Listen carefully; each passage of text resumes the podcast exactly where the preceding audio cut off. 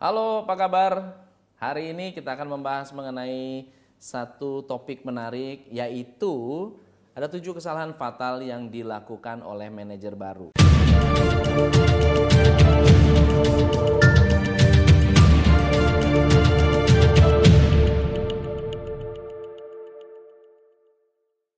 Nah, kalau Anda adalah seorang manajer baru, apakah Anda baru diangkat? Atau Anda baru pindah dari sebuah perusahaan lalu kemudian Anda adalah seorang manajer yang baru ditempatkan di suatu tempat atau ditempatkan di tempat yang baru, anak buahnya baru, semuanya baru. Biasanya ada tujuh hal yang dilakukan oleh manajer baru yang menurut saya perlu Anda perbaiki. Kesalahan yang pertama yang sering dilakukan adalah banyak manajer baru menganggap bahwa mereka harus jadi Superman. Artinya mereka pengennya harus tahu semua. Mereka merasa tertekan bahwa kalau mereka nggak tahu mereka stres. Misal ditanya, kamu penjualan kemarin berapa? Nggak tahu, wah stres. Anak buah ini siapa? Wah nggak tahu, stres. Customer ini siapa? Nggak tahu, stres. Jadi banyak sekali orang yang agak Uh, tertekan sehingga merasa bahwa mereka harus tahu semua. Tidak pede kalau mereka menjawab, saya belum tahu Pak. Tidak pede kalau mereka mengatakan, saya akan cari tahu. Ini adalah kesalahan yang pertama. Seorang manajer baru bukan harus tahu semua. Dia harus tahu carinya di mana. Oke, daripada Anda fokus pada semua harus tahu, mendingan Anda harus tahu di mana cara Anda mencari informasi tersebut. Oke. Yang kedua, banyak manajer baru untuk bisa direspek, mereka melakukan satu sikap namanya bossy. Ya, gayanya arogan, nyuruh-nyuruh, terus kasih tunjuk bahwa gue nih yang in charge. Gue adalah my gue adalah the boss. Gue adalah orang yang harus lu nurut. Nah, ya kan? Jadi galak, keras, berani bertindak, ada juga yang kayak begitu. Gayanya bossy. Kesalahan yang ketiga adalah ganti aturan seenak jidat mereka.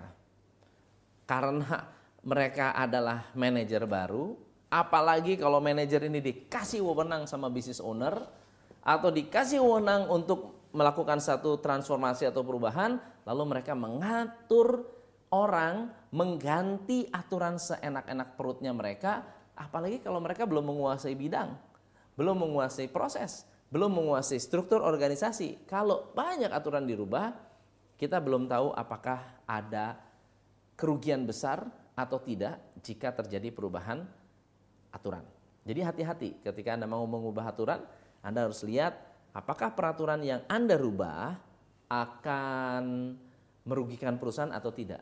Misalnya tiba-tiba naikin gaji, tiba-tiba menambah lembur, tiba-tiba memberikan fasilitas. Wah, banyak hal yang bisa jadi kacau, ya. Nah, yang keempat adalah menciptakan ketakutan dalam tim. Nah, teman-teman, kalau Anda membangun sebuah rasa takut, orang takut ngomong sama Anda, Anda menakut-nakuti orang, Anda membuat orang merasa jangan sampai mereka melakukan berubah, melakukan perubahan. Jadi ketakutan-ketakutan ini bisa membuat orang takut berubah juga. Jadi bukan hanya mereka memberikan ketakutan untuk mereka termotivasi untuk berubah, justru orang yang takut cenderung tidak mau berubah. Jadi jangan nakut-nakutin orang.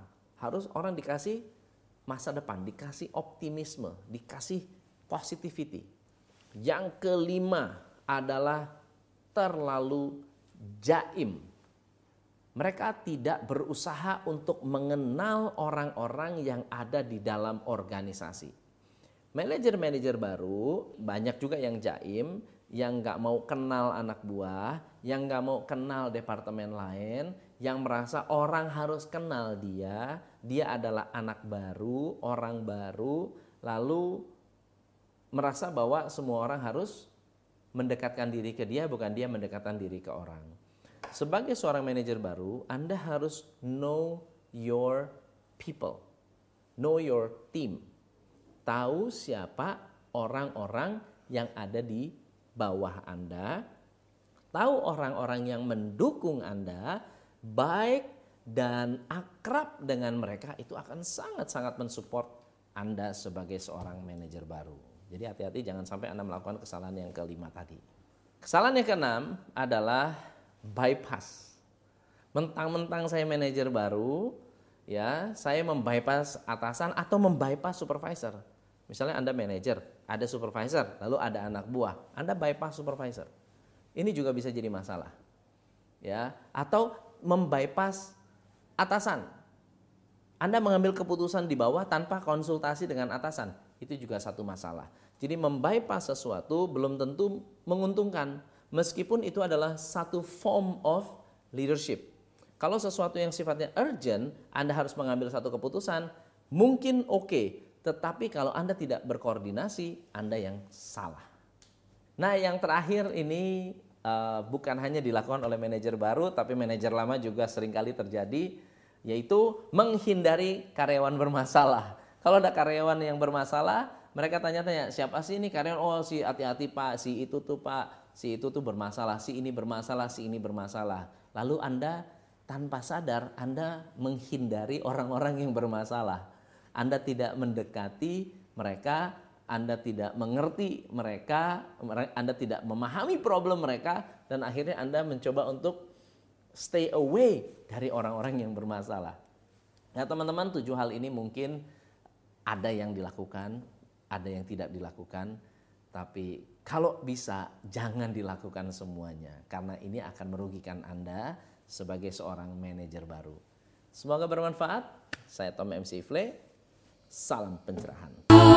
Hanya di Top Coach Indonesia.